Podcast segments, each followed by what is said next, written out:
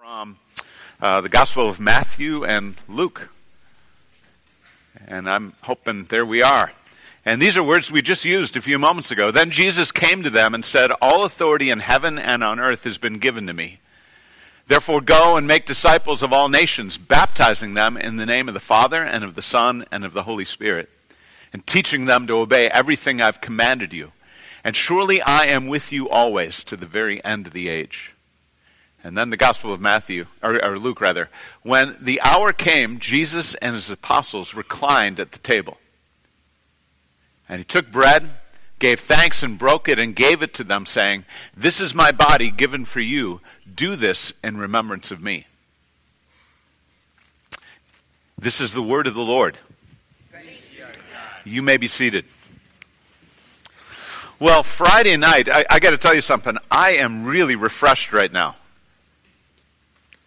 That's refreshing water. All right?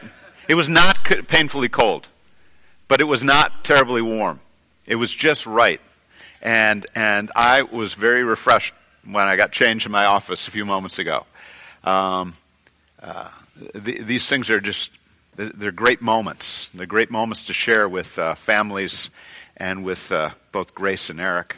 I got to uh, share something uh, the other night with uh, a couple of different families from our church. And some of you got to share in something as well. And it actually wasn't quite as comfortable as the, waters of baptism this morning, anyways. The, these were refreshing waters, but we didn't have waters except for the, the water of, of um, perspiration going on the other night in our sanctuary, in spite of air conditioning. It, it got kind of warm. And uh, we had a wedding happening and we actually had out of, I, I think, half the guys sat down from the, the, the half the groomsmen sat down on, on, more than one occasion because the heat was getting to them. Um, they, they, were, they were really into it. But it was the uh, Owen family and the Bajema family that were involved because the Owens uh, have a son, Sam, and the Bajemas have a daughter, Megan and the two of them committed their lives together. Um, I see Bajemas right there. It was a good night, wasn't it? Yeah, and it worked. They're they're husband and wife now. Um, we you know we go through some of these events and uh, we go through them in some ways, especially if we're just invited, almost without thinking. We take it. it it's just a, a it's something on the calendar. We want to be there and we care about the people, but we don't really reflect. We don't step out like step out of the situation and look at what we're doing or thinking about. Uh, think about what we're doing. But there are a whole host of activities that we as human beings uh, participate in.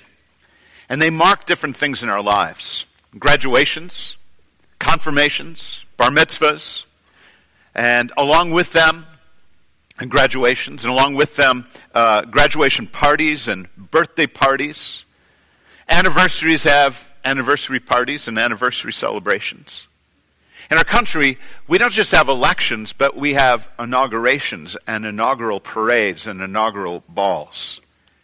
And weddings, here's the truth you can get married very, very simply. You can take care of it downtown in a governmental office. You can sign some papers and say some words, and someone can take care of it very quickly. You need some witnesses, but actually, I think anybody nearby could be grabbed to, to, to sign for you and witness what you've just done. You don't even need to know the witnesses. The witnesses just need to, to see and say yes to what you've done. Um, but the truth is, when we do weddings, we really do them up. Not only do we ho- throw huge expensive parties afterwards and invite our friends to participate in that, but even the actual ceremony of the wedding has uh, certain things we just go through. We, we almost always use music. We almost always involve more people than we have to. We get dressed up in special ways. Albeit it's a more, it's a more casual age, but still, people are somehow or another, one way or the other, looking their best. We use special words. Not just any words will do. Even if they're newer words, they're newer words that are crafted and written out and carefully thought through. And people aren't just speaking off the top of their head or even from the bottom of their heart, but they're actually using words that mean something and maybe, just maybe, are actually very familiar to almost all the people gathered together. See, when we go through certain events in life or, or, or, certain happenings, we mark those events and we make out of them a kind of ritual. I hope the word ritual isn't automatically a bad word for you because rituals are great. Rituals can be meaningless, I guess, because you just go through the motions. But a ritual is a great thing. It's, it's something that we practice to say this event or this experience is really important. And that's not just for me. It's not just a private thing, but it's something I'm going to share with other people.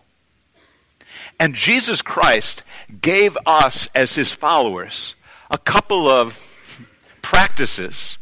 Uh, you, you might call them rituals that can be done in somewhat different ways, but really he gave us some hints about how to do them. And we can pay attention to how Christians through the years and through the centuries and now the millennia have done those very practices that Jesus told us about. And we mark very important realities. You might have already figured out what I'm talking about. I'm talking about things that we're doing this morning. There's one right over there it's called baptism. And there's another right here. Baptism pretty much has one name for it, okay? This one's got a whole bunch communion, the Lord's Supper, the Eucharist. Um, the, but it's the same it's a meal water and food. And we do these things again and again and again as Christians. And I want to spend a few moments with you this morning thinking about those things that Jesus gave to us that we invite each other to participate in and that actually we invite lots of other people to ultimately participate in. Because here's the thing.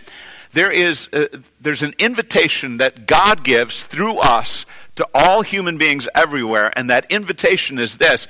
Get to know me become my child and do it by getting to know Jesus Christ and these practices are connected with getting to know and actually knowing Jesus Christ in your life. But what are they? Let's just think about them for a couple minutes and see if we can make some sense of them. I want to um, point out one difference between the two. Okay? This one is a little bit more like being born, and this one's a little bit more like having a birthday party. This one's a little bit more like your wedding day, and this one's a little bit more like your wedding anniversary. This one, generally speaking, it's something that's done once in your life. Now, there may be some exceptions here, but the exceptions still prove the rule. Jesus never encouraged, Jesus never said anything like this. As often as you get baptized, you proclaim my death until I come again. And you remember what it's all about. But Paul interpreted Jesus' words and said, As often as you eat this bread and drink this cup, you proclaim the Lord's death. See? One time and many times. And so, although they are very similar, there are also a significant difference in them as well. Hey, I just wanted to think with you about the scene and the situation. I, I read some words for you this morning from the Gospel of Matthew, Gospel of Luke, and that's where we find out its connection with Jesus. But I want you to see from the very beginning, for Christians, these are things that we've done. So if you go to Acts chapter 2, um, some people have called what Acts 2 describes, it's the day of Pentecost, it's the coming of the Holy Spirit. Some people have called it the birthday day of the church. And on that day, Jews were gathering from all over the known world. Um, they were coming together because of their common faith to participate in this special event. But they were a pretty uh, diverse group of diverse Jewish people. And you could tell by just listening to them, by listening to their accents and listening to the languages they spoke. They were not all just Galilean or Judean or Jerusalemites, but they were from all over the place. And they'd come together. Uh, Luke describes it like this Parthians, Medes, and Elamites, residents of Mesopotamia, Judea, and Cappadocia, Pontus and Asia, Phrygia and Pamphylia, Egypt, and, and parts of Libya near Cyrene, visitors from Rome, both Jews and converts to Judaism. People who been, hadn't been born into it, but had come into it in, in their um, awareness and their choice. Cretans and Arabs. And, and, and sometime later, as they were hearing what was going on, somebody got up to interpret the event for them. And his name was Peter. He was just a fisherman. Uh, he wasn't known for his public speaking until this very moment. But from this moment on, Peter was known as someone who stood up in front of others and spoke and interpreted and told stories and helped people understand what was going on and understand who his good friend Jesus was, this man who'd utterly changed his life and was still changing it because Peter was not done changing yet. So Peter told the story of Jesus and the story of what had happened in particular when he was uh, arrested and, and crucified and killed. And then, uh, near the end, the reaction of the people is described like this. When the people heard this, they were cut to the heart and said to Peter and the other apostles, Brothers, what shall we do? And Peter replied, Repent and be baptized, every one of you, in the name of Jesus Christ for the forgiveness of your sins. And you will receive the gift of the Holy Spirit. The promise is for you and for your children and for all who are far off, for all whom the Lord our God will call. And with many other words, he warned them and he pleaded with them, Save yourselves from this corrupt generation. And those who accepted his message were baptized. And about 3,000 were added to their number that day. And then the very next sentence, or, or, a couple sentences later, describes this about what happened, maybe even later that day, but certainly in oncom- oncoming uh, um, days and weeks and months. Uh, they devoted themselves to the apostles' teaching and to fellowship, to the breaking of bread and to prayer. And that phrase there, the breaking of bread. Bible scholars uh, debate exactly what that means. There's people means uh, think it means just that the Christians liked food. Most human beings do, but Christians like food and especially valued eating together with each other, giving thanks for it, and sharing a meal with fellow believers in Jesus. And I think it's true. Don't we like to do that? Are you with me? Anybody uh, hold out on the on the food thing together? Okay, so we're there. But other scholars say, I think it means specifically the breaking of bread, like Jesus broke the bread on the night when he was betrayed and interpreted it. And even if it doesn't only mean this, that's probably the heart of what it means. See, from the very beginning, from the very first day of the Christian church, its birthday day, Christians were being baptized, people were being baptized, and people were gathering around the table and sharing this meal. It goes back to the very beginning. What does it do? Communion and baptism tell a story. They tell a story of who God is and how God meets us, and in particular, how God meets us through Jesus Christ. They tell a story of what happened when Jesus was on earth, and in particular, what happened on that weekend in Jerusalem so long ago. And they tell a story of what happens in our lives and how we get connected with what happened so long ago in Jesus Christ. A couple things I want you to think about uh, with these two practices. First, they all involve something physical. In one case, it's water. In the other case, it's wine, sweet wine or fermented wine, either way, and some form of bread, leavened or unleavened. Water doesn't work for communion and we don't wade into grape juice or sprinkle Cabernet Sauvignon on, on the head of a baby. Neither do we celebrate communion with water. But we use physical things. Physical things that you can touch, that you can maybe drink or eat, that you can get into, that you can feel, to be a symbol and a sign to help us experience and understand something that's invisible and spiritual. Jesus was brilliant, wasn't he? Of course he was. He was the creator and he understood what we are. We are not just spiritual creatures. We're physical spiritual creatures. And so when it comes to knowing the God who's the spirit who made us, he gave us things to do that are physical that help us perceive and interact with the spiritual. Second is this Jesus is the one who commanded us the use of each. They weren't human inventions, and they weren't practices that Christians came up with on their own. They were direct words from Jesus. And we already read those words from Matthew chapter 28 and Luke chapter 22. Um, there are some Christians who call these practices ordinances. Some churches do that. I grew up in a church where we reference baptism and the Lord's Supper as ordinances. And, and that word comes from saying, uh, like ordained. Someone um, ordained this. Or an ordinance is like a law or, or a policy of some kind. Uh, uh, what it implies is that Jesus gave us instructions. And he said, I want you to do this. And so every time we celebrate baptism or celebrate communion, we're doing something Jesus told us to do. We're in touch with the practice He wanted us involved in. The third thing I want you to think about is that these are is just the recognition that we as Christians have been doing this for a long time from the very beginning. And every time we do, there's some kind of connection. We usually don't think about it, but there's some kind of connection with other believers. In a few moments, we're going to share the Lord's Supper. And do you know what will happen when we're doing that? I want you to remember that there are millions of people today maybe hundreds of millions of people today around the world who are doing the very same thing we are. They're taking bread and wine, and they are remembering and experiencing again what God did through his son Jesus in his death and resurrection. We're not alone. But I think it's even more than that. If you were to go like into an Anglican church, in the, in the liturgy for communion, early on, there are these words that said, And now we join our voices with angels and archangels and all the company of heaven.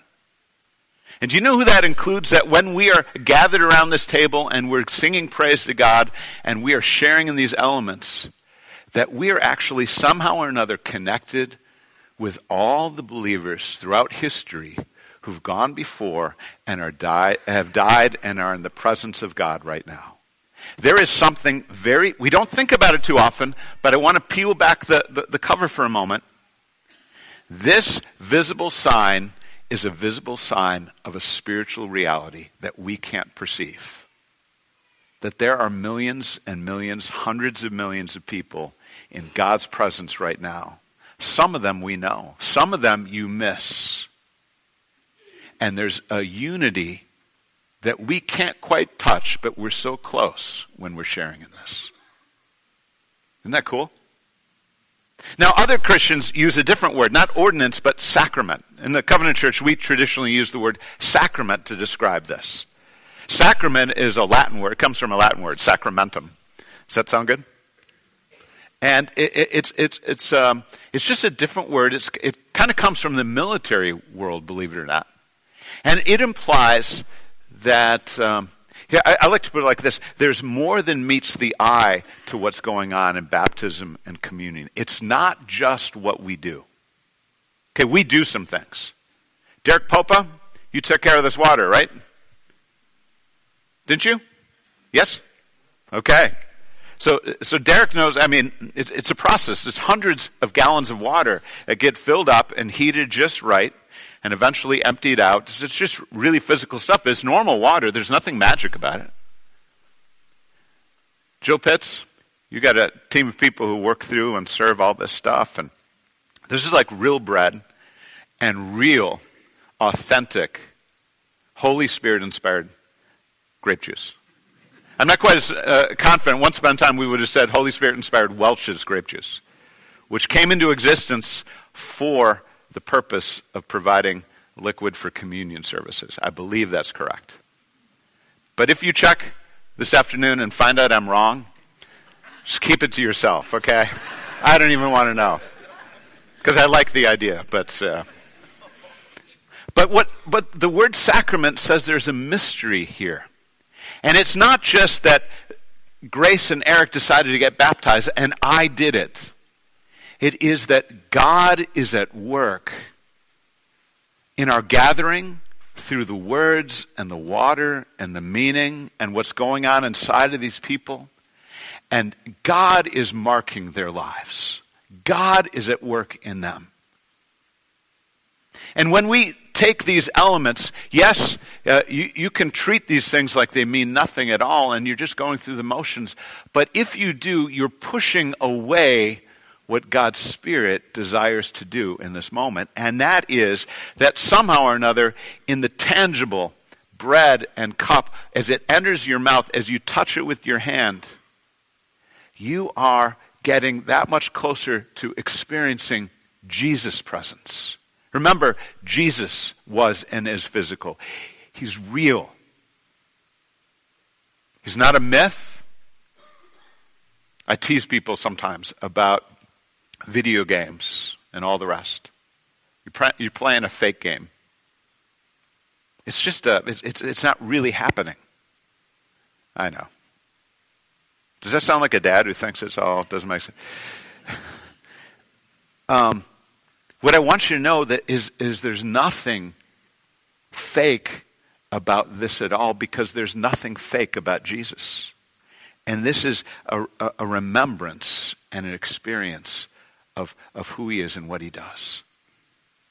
And in just a moment, we're about to do this again. Some of you stepped up to that water before. If you didn't, I invite you to think about doing it as you're moving around for communion. If you're up for communion and you already did it and you think, you know what, I want to touch up water again, go ahead. Uh, Martin Luther one time said to believers, he said, I want you to remember your baptism. I want you to remember who you are.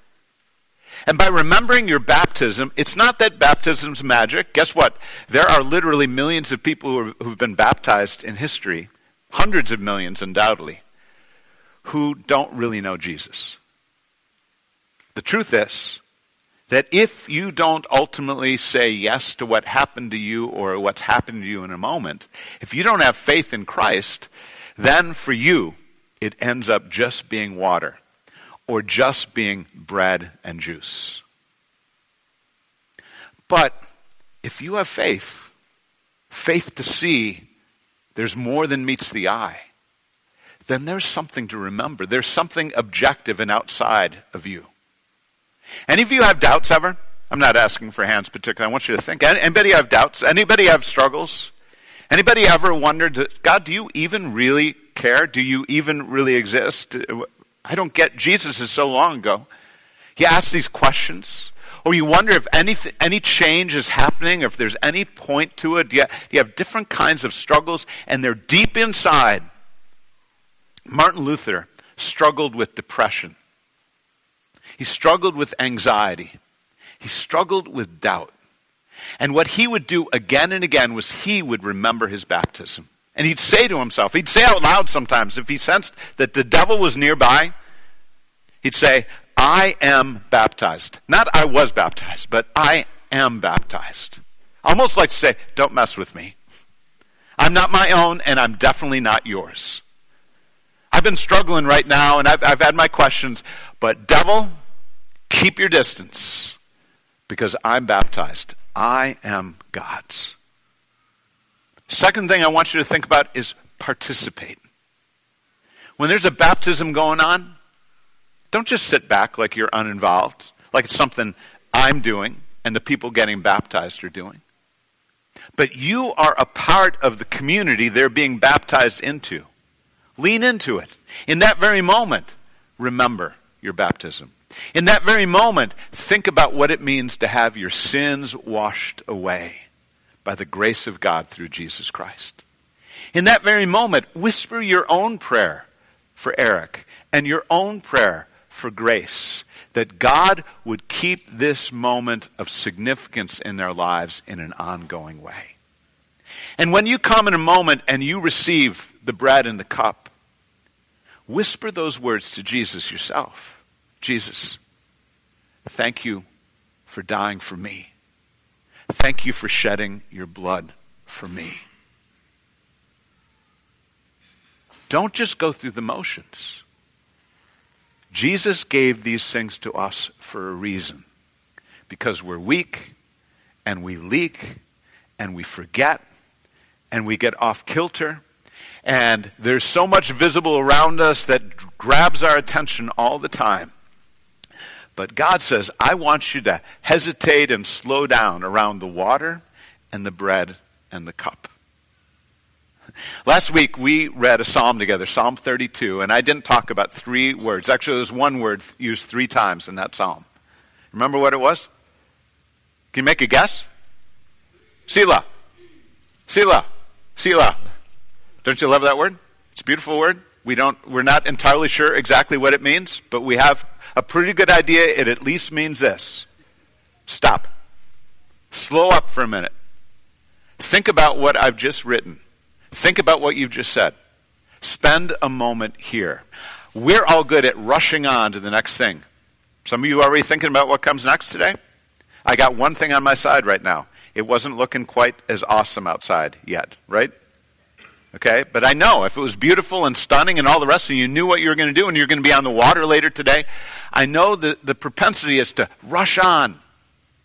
But Selah, linger, think, speak, receive. God will meet you. Let's pray. Lord Jesus Christ, thank you for these gifts and these commands that you gave us long ago. They're ordinances and we seek to obey them. But we do that because they're sacraments and mysteries, and you reveal yourself to us in them. They tell us the story of your life and our life, of your death and resurrection, and our being united with you in them. They tell the story and invite us to participate in your body and blood as we receive these elements in just a moment. Lord, help us to strengthen our life with you by valuing and taking seriously the gifts of the sacraments. And guide us in these next moments together. In Jesus' name,